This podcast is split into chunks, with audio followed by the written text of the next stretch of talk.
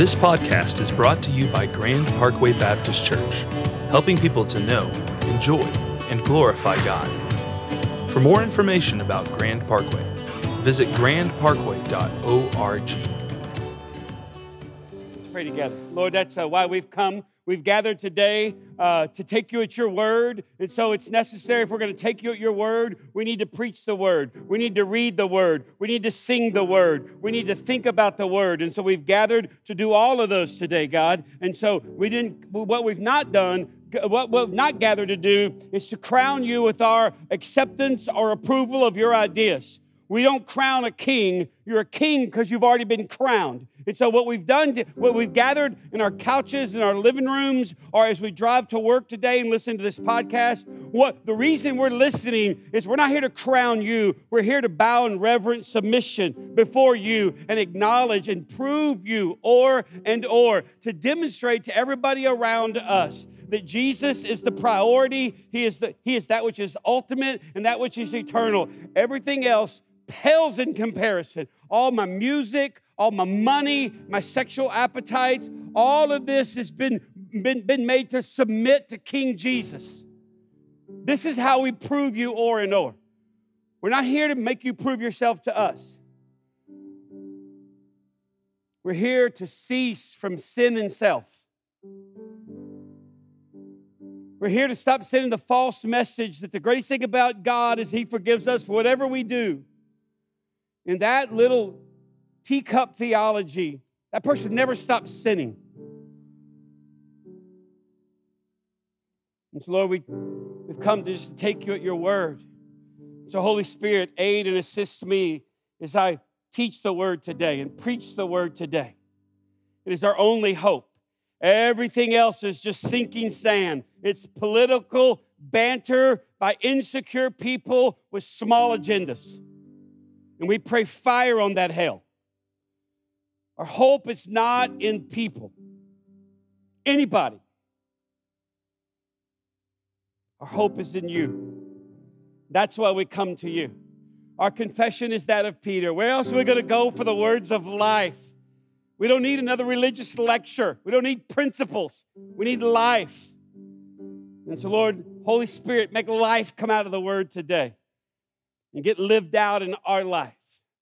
This is our prayer. We ask it in Jesus' name. And everyone said, Amen. Amen. If you got a Bible, I invite you to take it and open up to Matthew chapter 13. And we're going to continue our series in the parables, uh, just kind of the, the, the, stories that Jesus told, uh, uh, it, it, earthly stories that make a world of difference once you understand them. In Matthew chapter 13, I'm going to be reading what's often known as a parable of the sower. Uh, and, and, I, and, sometimes it's referred to even as the parable of the soils. Uh, but I want to talk to you about what I think the, the parable is really about. And so today I want to talk to you about the parable of the people the parable of the people. We're going to read Matthew chapter 13, starting verse 1, and we're going to read all the way to verse 23 because we can never hear enough of the word of God read out loud. Amen? uh, eh, that, that, that keeps the preacher from getting off on his little soapbox. And so here's what we're going to see Jesus is going to tell a parable, and then the disciples are going to be like, hey, dude, time out. Well, why do you do that? And Jesus is not offended by questions as long as you're not offended by the answer, okay? Ask whatever question you want. And so Jesus basically says, hey, you guys, you, you think that you hit a triple, but you didn't. you you were born on third base. In other words, I chose you. I revealed this to you. The only reason you understand the kingdom uh, is because I revealed it to you. They don't understand it because I haven't revealed it to them. See, I, just like they sing around the throne Revelation, salvation belongs to our God. Uh, and, and, so Jesus kind of checks the disciples like, hey, don't come at me like you're going to be an advocate for these people who don't get it. They don't get it because the God who owns it has not revealed it to them. So check yourself, Skippy, before you wreck yourself. That's what Jesus says to him. And then this is one of the few parables that after he tells the parable, after he corrects the disciples, he explains the parable. And so I'll start reading in, in, in, Matthew chapter 13. A little Bible fun fact for all you Bible nerds out there. Uh, Matthew 13 marks a shift in Jesus' uh, ministry. And it, it, it involves two things. Number one, he begins to teach outside he gets in a boat in this story and he kind of pushes out from the shore and the people are gathered. It's kind of like a floating amphitheater. I think we should build one of those back over here on our property somewhere, but that's a whole nother uh, uh, uh, sermon. But, but basically, Jesus began to speak outside. Here's why because he came into his own, and his own received him not. When he would go to the temple, religious knuckleheads always try to mess with Jesus, and he's like, Why am I putting up with this? These people are experts on the truth and dropouts on the way. And so Jesus takes the message to the masses, and the masses go crazy. It would be like G- the modern day equivalent is Jesus comes to church, and the church is like, Oh, we don't do that. So Jesus goes and gets on top of Buc-ee's with a bullhorn, and there's thousands of people at Buc-ee's listening to Jesus, and you think, oh, there's a crowd because there's a hundred gas pumps. No, no, no. There's a crowd because they are hanging and dangling from every word that Jesus speaks. You got that picture in your mind? Buc-ee's, Bucky's, Buc-ee's, beef jerky and Jesus. Wouldn't that be awesome? Your friends are going in, hey man, give me a cup of that coffee house blend some of that pepper jerky. Hook a brother up, okay? And you're just sitting there gnawing and just kind of like, yeah, I don't know everything, I don't understand it all, but I know when that guy talks, my heart beats faster and I don't want to sin anymore. That's what was happening. The, the, the building couldn't contain the people. So we'll just read in Matthew chapter 13. And by the way, he, he second thing is he tell, starts talking in parables. He teaches outside and he starts talking in parables. Uh, up to this point, he's not told, told a lot. And by the way, another Bible fun fact Jesus is the only person that used parables. Paul didn't, none of the disciples did. He's the only person that spoke in parables. Matthew 13, verse 1. That same day, Jesus went out of the house and he sat beside the sea, and great crowds gathered around him so that he got into a boat and he sat down, and the whole crowd stood on the beach. And he told them many things in parables, saying, A sower went out to sow. And as he sowed, some seeds fell along the path, and the birds came and devoured them. The other seeds fell on rocky ground where they did not have much soil, and immediately they sprang up, since they had no depth of soil. But when the sun rose, they were scorched, and since they had no root, they withered away. Other seeds fell among thorns, and the thorns grew up and choked them. Other seeds fell on the good soil and produced grain, some a hundredfold, some sixty, some thirty. He who has ears to hear, let him hear. Then the disciples came and said to him, Why do you speak to them in parables? And he answered them, to you has been given to know the secrets of the kingdom of heaven, but to them it has not been given. For to the one who has, more will be given, and, and, and he will have an abundance. But for the one who has not, even what he has will be taken away. See, Jesus was not a spiritual socialist. He just didn't. Now, we live in a country full of morons that want to push socialism down our throat. And he's not talking about material goods here, so don't get it twisted, sister. He's talking about spiritual understanding. And he said, This ought to motivate you if you have spiritual understanding. Jesus said, Hey, the one that has a little bit, if that person exercises and lives in light of that understanding, they're going to get even more understanding. Verse 13 This is why I speak to them in parables, because seeing they do not see, and hearing they do not hear, nor do they understand. Indeed, in their case, the prophecy of Isaiah is fulfilled that says, you will indeed hear, but never understand. And you will indeed see, but never perceive. For this people's heart has grown dull, and with their ears they can barely hear, and with their eyes they have closed, lest they should see with their eyes, and hear with their ears, and understand with their heart, and turn, and I would heal them. But blessed are your eyes, for they see, and your ears, for they hear. For truly I say to you, many prophets and the righteous people long to see what you see and did not see it, and hear what you hear and did not hear it. And then Jesus explains the parable. He says, Hear then the parable of the sower. Verse 18, hear it again. Hear then. Because we've established the fact that you got ears. Now hear. Hear then, you people with ears, the parable of the sower. When anyone hears the word of the kingdom and does not understand it, the evil one comes and snatches away what has been sown in his heart. This is what was sown along the path. And for what was sown on the rocky ground, this is the one who hears the word and immediately receives it with joy. Yet he has no root in himself, but endures for a while. And when tribulation or per- persecution arises on account of the word, immediately he falls away.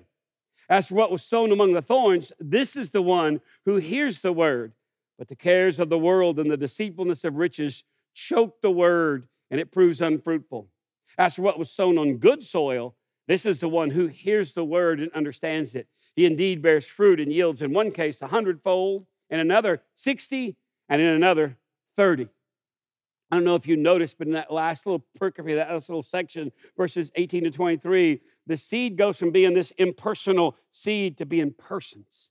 That's why I refer to this as the parable of, of, of, the people. There's four kinds of people that are listed here that Jesus is talking about. He's not just telling a willy-nilly story to, to, to an agrarian culture about a guy that sows seeds. He's talking about four kinds of people. And let me just lay this out here from the get-go. He is not talking about four kinds of Christians. He's talking about just one. And here's why. The Bible cannot fathom a non-fruit-bearing Christian. John 15, 8, Jesus says, It is to my Father's glory that you bring forth much fruit, and in so doing, you prove yourselves to be my disciple. I don't prove myself to be a disciple because I prayed a prayer. I prove myself to be a disciple because I bear fruit. Not just fruit for a moment, but fruit for a lifetime. And so it's not four kinds of Christians. Well, these first three struggle, they need help. And then this last one, man, he's just lucky. He just got it. He was just born to a good family, went to private school, he, he read the right books. No, not at all. Not at all.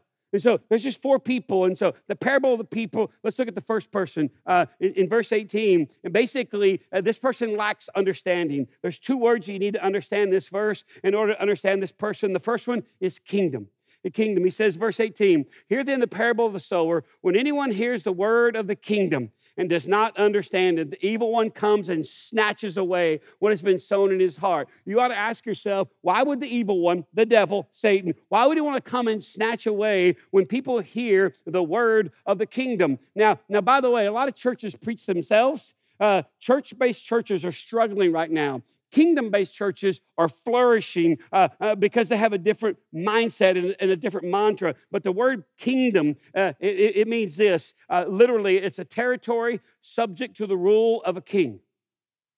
A kingdom is territory. Think of your body. Think of your affections. Think of your appetites. As a believer, the territory called you is subject to the rule of a king. Now, why would the evil one come and snatch this away? Now, when you look at that definition, that a kingdom is territory subject to the rule of a king, your eye is drawn to one of two things. If you're a negative person and you're always looking for the out or the excuse, your eye is drawn to the word rule. Rule. I tell you what, nobody gonna rule over me. I'm, I'm, I'm a self-made man or whatever. Good luck. Good luck. Let, keep me posted. But what, what, what, what I wish your eye was drawn to, and I think what, what the gospel wants our eye to be drawn to, is not rule, but to that little word king. You don't get a kingdom without a king. And so let your eye be drawn when he says a kingdom is territory subject to the rule of a king. That ought to go, bell ought to go ding inside of you. In your intellect and in your affections, there ought to be like this something that says, hey, oh, something big just happened. Let's don't miss that. Here's why. Because when people grasp, here's why the evil one comes and snatches the seed away as quickly as he can. Because when people grasp that there's a king, there's a king there's somebody in charge of the affairs of the world, and then he sits enthroned over it all right now. Coronavirus, school online, maybe for school hybrid, whatever. He, he sits sovereignly ruling over all of it. That there's a king. See, when this person grasps that, that there's a king, and, and, that secondly, that the king is one. We're not going out here to fight for the king. I'm so sick and tired of people. I'm a culture warrior. No, you're not. You're a person with a really underdeveloped eschatology. We're in a battle. What, did Jesus not accomplish enough? There's king, king is one, the king is good, and the king wants to give me the kingdom. That, that changes everything. That's why the evil one comes and snatches this away and, and, and says to, to, to, to, to, to people, to humanity, oh, he's supposed to rule over you. You gonna take that? And your heart and your head ought to go, oh, but if there's a king, go back to that part about the king. What'd you say about the king? There's a king. You mean somebody has already conquered and I get, get just to, to dwell and to flourish in the realm of all that he's conquered? Yeah, yeah. Mm. Here's the second word we ought to grasp is the word understand. He said, When anyone hears the word of the kingdom and does not understand it, because the evil one is the last thing he wants you to do. You can understand church all you want. You can go talk about your church all you want. You can compare and compete with other churches, which most churches pathetically do. The devil doesn't care. But when you understand the kingdom, the Greek word for understand is sunemi. And it means this to set or to join together in the mind.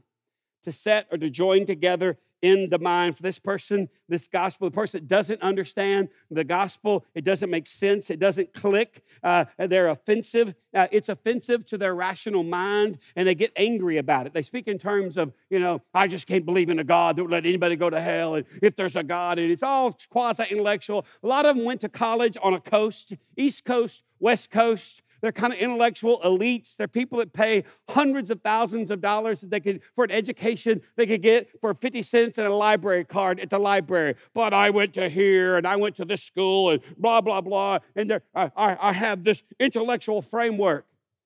And they're some of the most educated, dumb people you'll ever talk to. And it's not that, oh, I have a problem with the Bible. It's just that I want to live a homosexual lifestyle or I want to live, and I'm not power homosexual, or I want to live an immoral lifestyle as a heterosexual. I want to live with my girlfriend. And so the Bible can't be true because of what you prefer. You're your own authority. And so, you, of course, you have to have this condescending, pseudo intellectual, oh, well, the Bible's just written by man, blah, blah, blah. When in reality, here's what's really happening Romans chapter 8, verses 7 and 8 says, For the mind that is set on the flesh, hear that part the mind that is set on the flesh, the mind that says, I'm going to do what I want to do, is hostile to God, for it does not submit to God's law. Indeed, it cannot. To those who are in the flesh, cannot please God.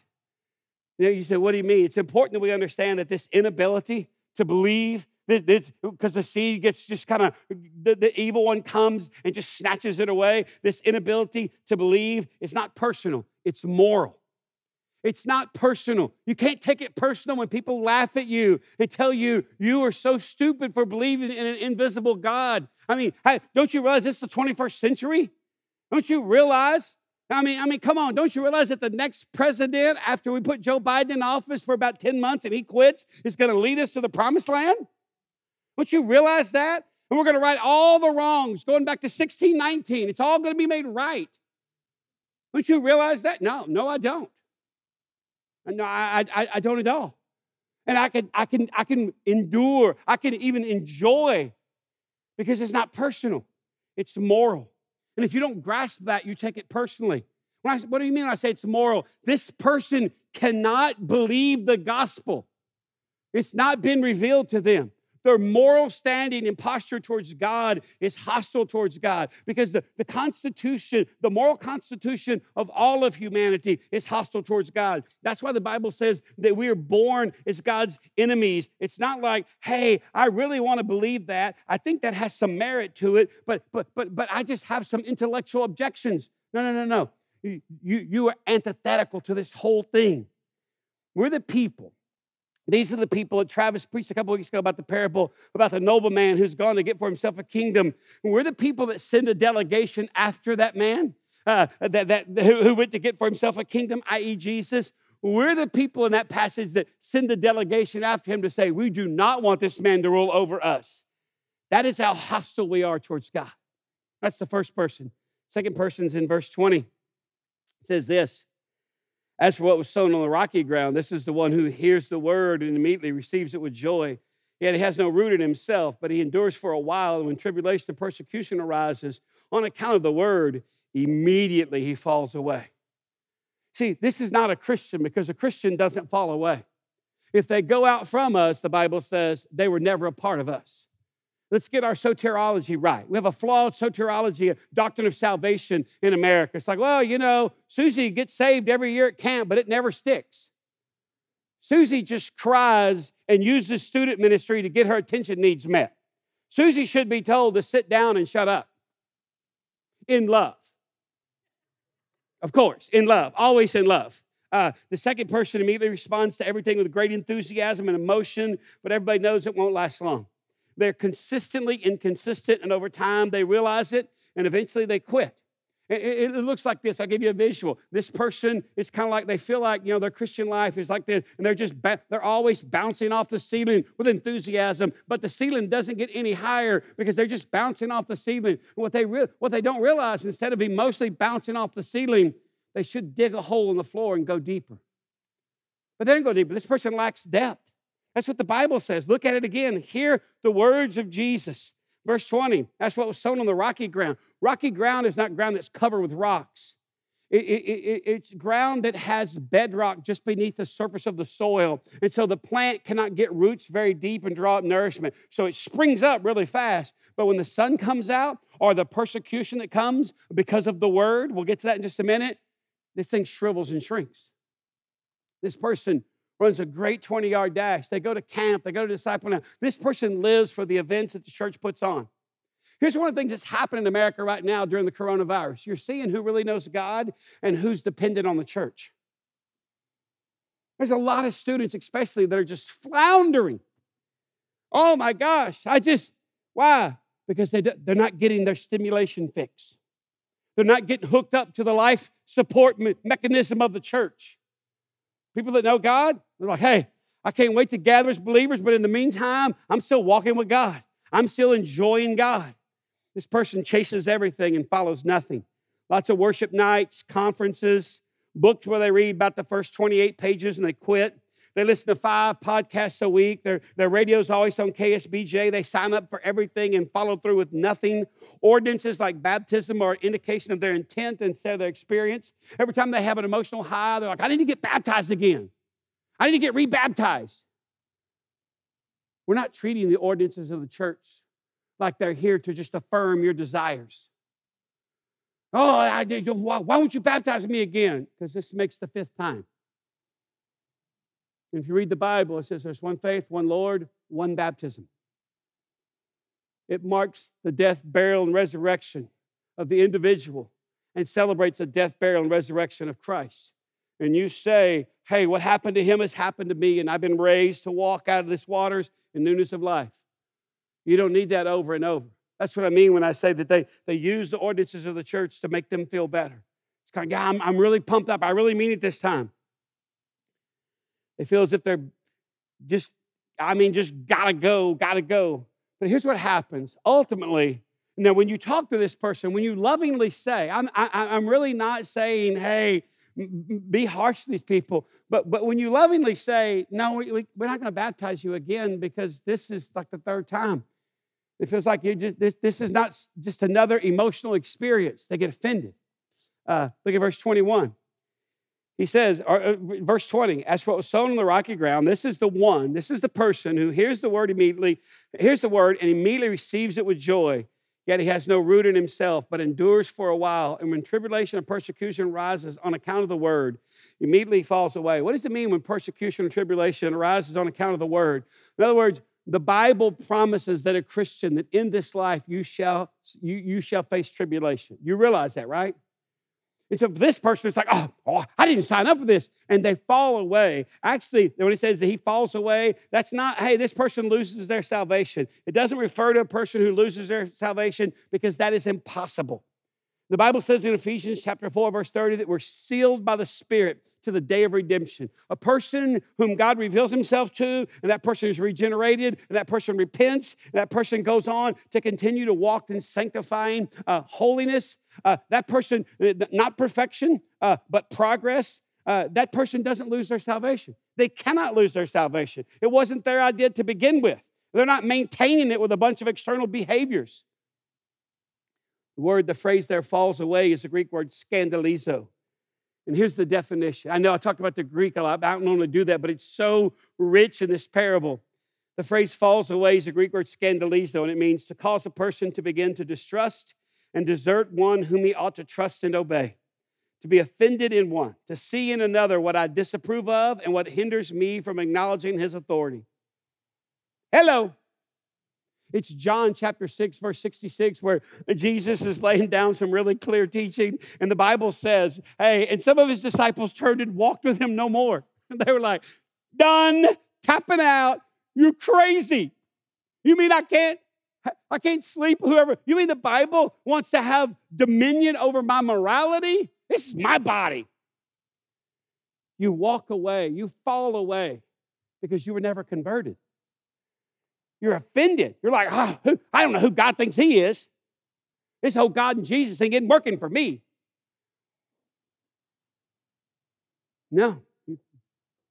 Jesus said, All those who come to me, I will no way turn aside. This person is scandalous. It's like, oh my gosh, they're offended. What do you mean? You mean, you mean I, I'm a Christian and I'm struggling? Yeah, yeah. For this person, what offends them is that Christianity is hard because persecution comes on account of the word. Because look at me, the word has integrity. Everything the word says is going to happen. So when Jesus says, after a long teaching section in John, John chapter 14, 15, 16 gets the end of chapter 16, verse 33. It says, These things have I spoken to you, so that in me you may have peace, because in the world you will have tribulation. That, these people don't read that part. Again, they're ruled by their emotions, by their feelings. They love happy clapping, go to conferences and tours and buy tickets to everything. And they never just sit down and read their Bible. You may be thinking, well, hey, man, I, I kind of want to go deeper. I, I want to be a person of depth. I, I, I want to be helpful. Let me give you five or six or nine things or whatever. Uh, just, just, just, hey, how do you become a deeper person? Uh, here's a list of things. Number one, read. Read, not sexy. Not sexy. We're a listening, watching culture, not a reading culture. Uh, uh just, just read. Uh, secondly, think. Think. The way your mind is oriented towards the truth determines how you see the world. Just think. See, we don't think, we agree.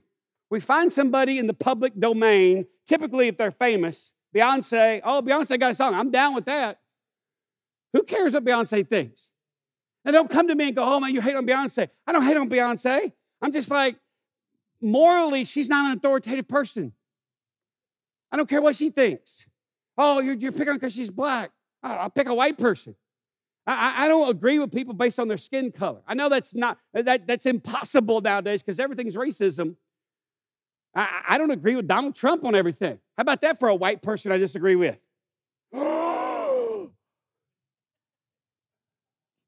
Think. Think for yourself. Stop trolling the internet and going, me too. That's not thinking, that's parroting. And you have a you have a memory, but you don't have a mind. Your mind is not a threshing sledge, new and sharp with many teeth, where people have lunch with you and they walk away kind of like, whew, I wasn't prepared for that. Not out of pain, but out of pleasure. It's kind of like, I, I want to think differently. Thirdly, suffer. Doesn't that make your spirit just soar? Like, oh, thank you, Jesus. Why? Because you're suffering right now. And it's not, as the Bible says, don't think some strange thing has come upon you. You're going to suffer. Don't get your way. It's good for your soul and it's very Christ like. Here's another one the fourth one experience. Your appetite for more experience is fueled by the act of experiencing. Experience the things you read, read about your whole life, just experience them. Uh, solitude. This creates space in you for the things of God. and exposes the space in you taken up by everything else. Let me say that again. It creates space in you for the things of God, and it exposes the space in you taken up by everything else. Silence. This turns down the volume on the unnecessary and turns up the volume on the necessary. Here's the last one obedience. Just, just obey. You're like, uh, that's kind of a given. No, it's not. No, just obey. Because God, when God sees a man or woman that obeys, not just here and there, but consistently, not only, look at me, not only does God trust that person, he entrusts more to that person. And some of you, you're frustrated with your Christian life because God doesn't trust you enough to give you what you say you want.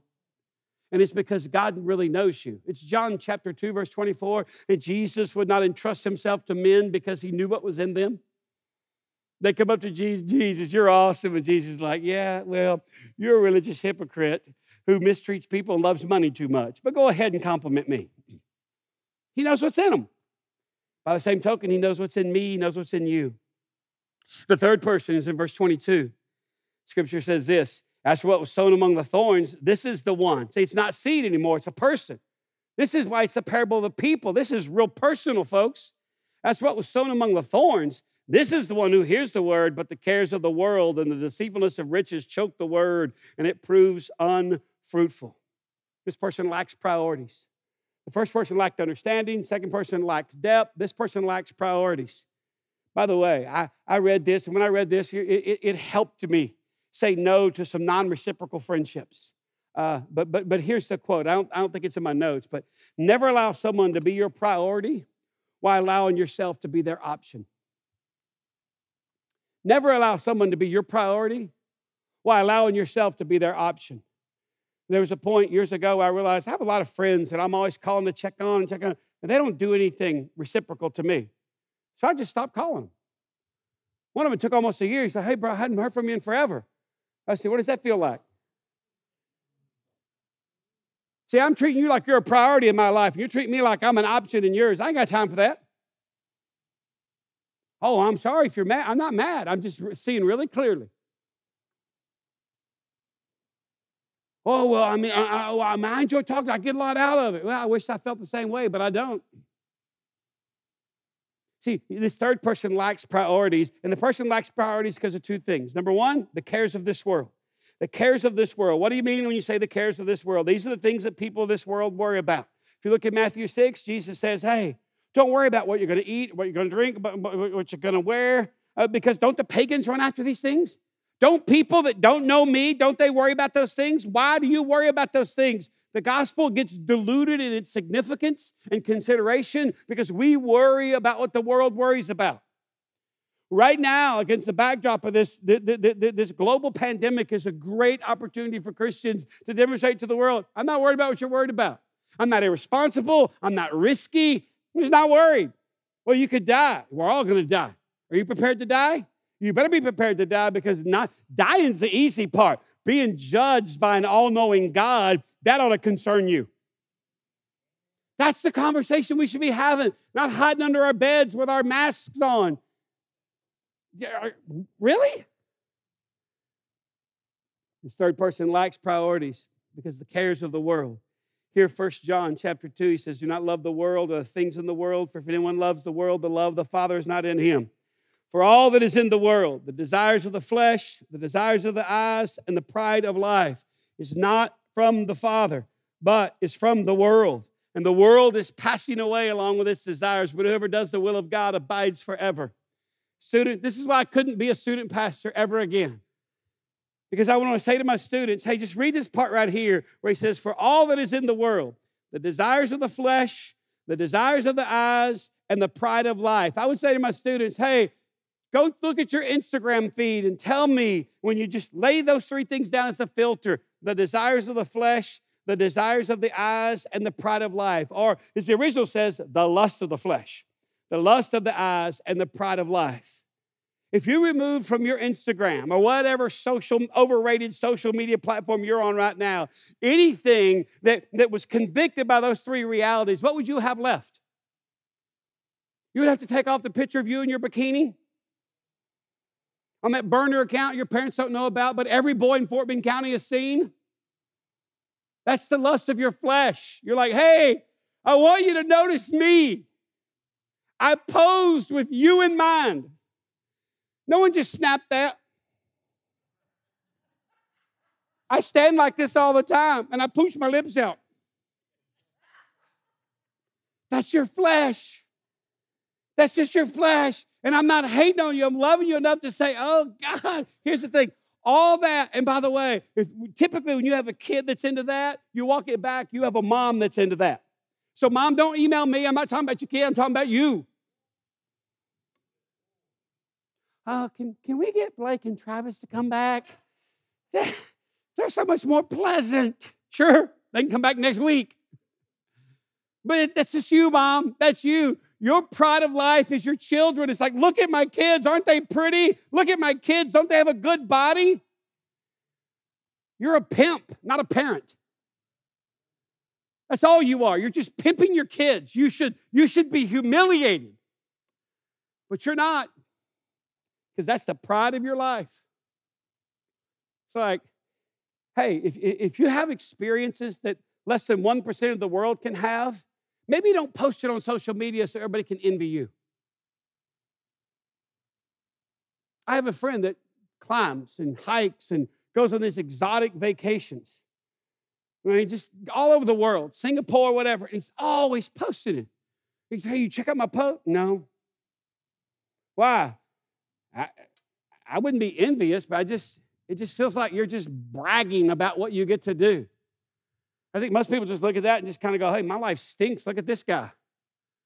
He's parasailing in Costa Rica. Well, bro, you've been to Costa Rica? Yeah, I hiked up a mountain with Brian McKee and a bunch of guys from my church and lost nine pounds in four days and ate beef jerky and gave food away. We didn't parasail. Well, what'd you do? We built a school for a bunch of kids in a village we adopted. And we didn't post it on social media either. Now, am I against parasailing? Not at all. What I'm saying is don't kid yourself. The lust of your flesh, the lust of your eyes, and the pride of life, that will get you. That will get you. See, there's two things. Persons lack priorities because one, the cares of this world. Secondly, the deceitfulness of riches. Riches is the Greek word plutos, which refers to, quote, an abundance of external possessions. Now, listen very carefully because instead of piling on people we think are rich, let me just say this the way you keep this from happening is that you and I have an abundance of internal possessions. If riches is an abundance of external possessions, it's not just money. It's, man, I got so much stuff, I can't even actualize it all. The way you keep that from happening is you have an abundance of internal possessions, which means when you think about it, you can have a lot of stuff. You can have a lot of money, even. But as long as you have more internally, you possess more internally, you're going to be fine. But it's hard. That's why Jesus calls it the deceitfulness of riches, because you, you stop looking internally and you start looking externally like, oh, check me out. Look at what I got. Hello. I ain't worried about no global pandemic. I'm stacking paper up in here. Nothing can get to me. Here's, you got to be careful. You become deceived by riches when you look to money to do what it can never do. And when you do that, the air supply to all that is essential gets choked out. That's what Jesus says. As for what was sown among the thorns, this is the one who hears the word, but the cares of the world and the deceitfulness of riches choke the word, and it proves unfruitful. It just doesn't do it for you anymore the Bible just becomes unfruitful. It's like, man, I, I don't really get anything. I read the Bible and I just feel like I'm going through the motions. Let me give you a, because believe it or not, I, I have friends that have money. Uh, years ago, one of them said to me, Hey, man, would you write me some stinger questions? And I was like, Excuse me? He goes, I like having breakfast and lunch with you because it, it kind of jolts me. I, I, I said, I, I, don't like that. He goes, No, no, no, I mean in a good way because I can kind of drift and get goofy. I'm like, Okay. So I, I wrote my friend some questions. Here's the questions I wrote to my friend years ago. Uh, do you think more money would make you happy? Because this guy, he said, I have money, I love money, I want more money. Isn't that refreshing? because most people feel that way. And he just said it to me at a Waffle House restaurant. He goes, I, I, I would never eat here, but you introduced me to this. I love this. I said, You act like this is poor people food, like you're better than this. If Jesus came today, he'd be the line cook at the Waffle House. And he'd be snickering over rich people like you who, who, who just love money inordinately. He's like, shut up and just, just send me some questions to think about. I said, okay. So I said, these are the questions I sent him. Do you think more money would make you happy? Do you use money to control people or get your way? Do, do I see money as a means by which I get what I really need? He said, he called me a couple days later after I sent these to him. He goes, What do you mean? I said, You just think I'm tired, I'm cranky. Oh, I need to go to, to South Beach and lay out for three days and work out and, and have drinks out by the pool? Or do you say, you know what? No, I'm not going to run somewhere. I'm going to stay right here and face and figure out what's gnawing at me. Like, well, I don't, I don't, I don't like you. I'm like, okay, so what? Uh, do I believe I'm more deserving than those who have less or more? Am I stingy or have I grown in the joy of generosity? Does being generous still humble you? What do you mean? I mean, when you're able to be generous, are you just do you just think, man, I'm awesome? Or do you think, oh God, I'm so humbled by the fact that I have so much that I could just be a blessing to somebody else the way you've been a blessing to me? Am I content to be anonymous in my giving, or do I like people knowing? Do I manage well what I've been given, and can I enjoy it guilt free? My friend had so much that he could he could experience it all. He's like, I'd go to my lake house. I'm like, I ain't got time to go to your lake house, and neither do you, and that's what bothers you. Maybe you don't need a lake house. Now, I'm not, I'm not against having a lake house. Don't email me, okay? I don't care if you got five lake houses. Don't have so much that you can't experience it the way it was, it was intended to be experienced. Do I manage well what I've been given and can I enjoy it guilt free? Whose reputation grows as my money grows? Can I meaningfully experience all that I possess? In my hands is money a weapon or a tool? Yeah, we, our friendship survived. I would get calls. Hey, question number seven. That feels personal. They're all personal. You said, and I quote, I remember what I said. No, let me let me hear it. Let me say it to you again so it jolts you. You said, I have money, I love money, I want more money.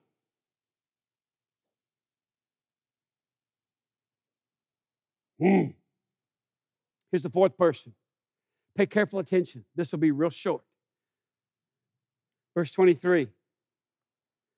As for what was sown on the good soil, this is the one who hears the word and understands it. He indeed bears fruit. He, indeed, just hear that, those two little words. He indeed, he indeed, of course, of course he bears fruit. Are you kidding me? He can't help but bear fruit. Indeed. He, indeed. Gary, indeed. Brian, indeed. Some of you, when they say your name, it's not going to be indeed, it's going to be, really?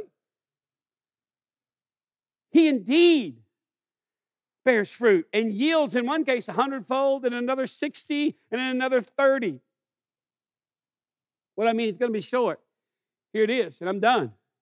This person has understanding. This person produces depth. And this, this depth, this understanding produces depth, and this depth informs their priorities, and these priorities yield fruit. Let me say it again. This person has understanding. This understanding produces depth. This depth informs their priorities, and these priorities yield fruit. Notice that fruit bearing is never the goal. It starts with understanding, then depth and priorities, and a result of this process, 30, 60, 100 fold. Just, this is the believer in the passage. All these other people, they did things like fall away, which believers are incapable of doing. And it's not out of effort. Just hear that little word. He indeed bears fruit. She indeed. Of course. What else could she do? She's a Christian. This, beloved, is the parable of the people. Don't get hung up on the numbers 30, 60, 100 fold. There, there's people out there Usually they're church planting evaluators who tell people, oh, we think you're a 30 fold person, you're a 60 fold person, you're a 100 fold person. That's terrible. Because the, the size of the crop that's produced is not about the person, it's just about God. But just indeed, He indeed bears fruit and yields, bears fruit and yields it up. Indeed, of course, it couldn't help but do it. Why? Because this person knows God. This is the consequential life that the Bible talks about. Let's pray together. We like to teach the Bible here at Grand Parkway in its fullness. Even if it means we go over time like I have today, I could care less. It's raining canned hams outside, and all you got to do is sit in your house and be bored. But I just, I just want to plumb the depths of the passage. I don't want to cheat it for the sake of time. We don't like to just teach the Bible. We like to say, hey, here's some, here's some questions that help us think about the Bible. Questions like if your friends understood more about the King, God, do you think they'd be curious more about life in the kingdom, Christianity? What is the last thing you did or experienced that deepened you? Are you most often offended are convicted? Is someone or something your priority that should not be? What is the Bible becoming to you? Is the word becoming unfruitful? Or is it still full of wonder? What is your theology of money?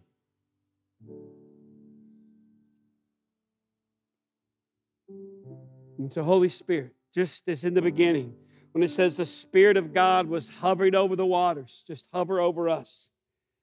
You've given us a good word today. And just hover over that, Lord, because we'll try to squeal off and, and save our flesh, wiggle free. oh, we love to wiggle free. Well, I know it says that, but what I think what it means is who cares what you think? So, Lord, we're just going to stop talking and we're going to listen. Holy Spirit, as you just brood over us in the parable of the people. Father, we, uh, we like to call ourselves as, as people who read the Bible, when in reality, the Bible reads us. It sees right through us. It exposes all our small agendas, our preferences, and that's not hate, God, that's love. It shines light on the dark places that we want to keep hidden and says, Hello, what about that? Doesn't that belong to King Jesus?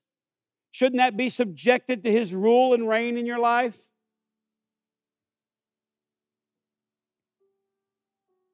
And so, Holy Spirit, don't, don't let us squeal off by saying we're offended. Let us embrace the beauty of being convicted. And may we have more friends in our life that convict us.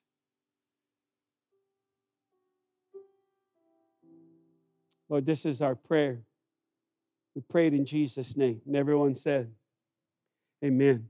Amen. If you're our guest, I want to say thanks for checking out our, our, our podcast. Know this that you're always welcome. We'll be updating you soon about when we're going to start back. Uh, this cannot go on forever the church has got to rise up and be the church. Uh, that means when we start back, it's not a litmus test on your spirituality, anyone. If you feel comfortable coming, you come, you got to wear a mask, and they'll tell you all the rules and regulations. If you're like, you know what, I'm going to keep checking it out online, that's great too, because in Christ, there's freedom. The Bible even says that it was for freedom that Christ set us free, okay? So exercise your freedom. Don't let anybody jam you up. We'll, we'll never do that. If you're checking out our church and you're not meaningfully connected to a church here in our city, we would love for you to fill out our online connection card because we would love to connect with you and follow up with you. We're still working. We're here every day. Uh, our, our, our staff is here working every day. We are preparing for what is next. Whenever they say, hey, we can lift this thing and we can get back together, we're just going to keep on doing what we've been doing all along, okay? Uh, there's a few things we want to make you aware of by way of announcement. So let's give our attention to that right now. Never mind, there's not.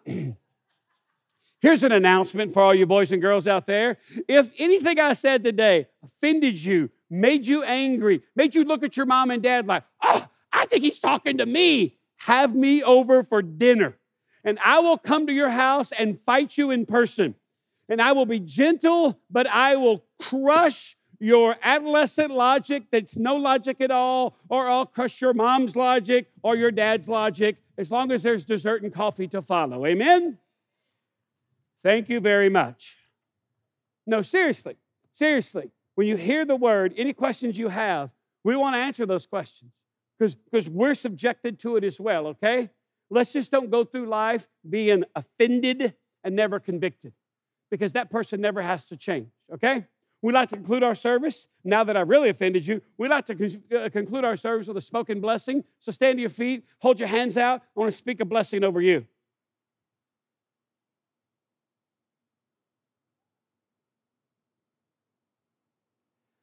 Be of good cheer, O little flock, but it is your Father's pleasure to give you the kingdom.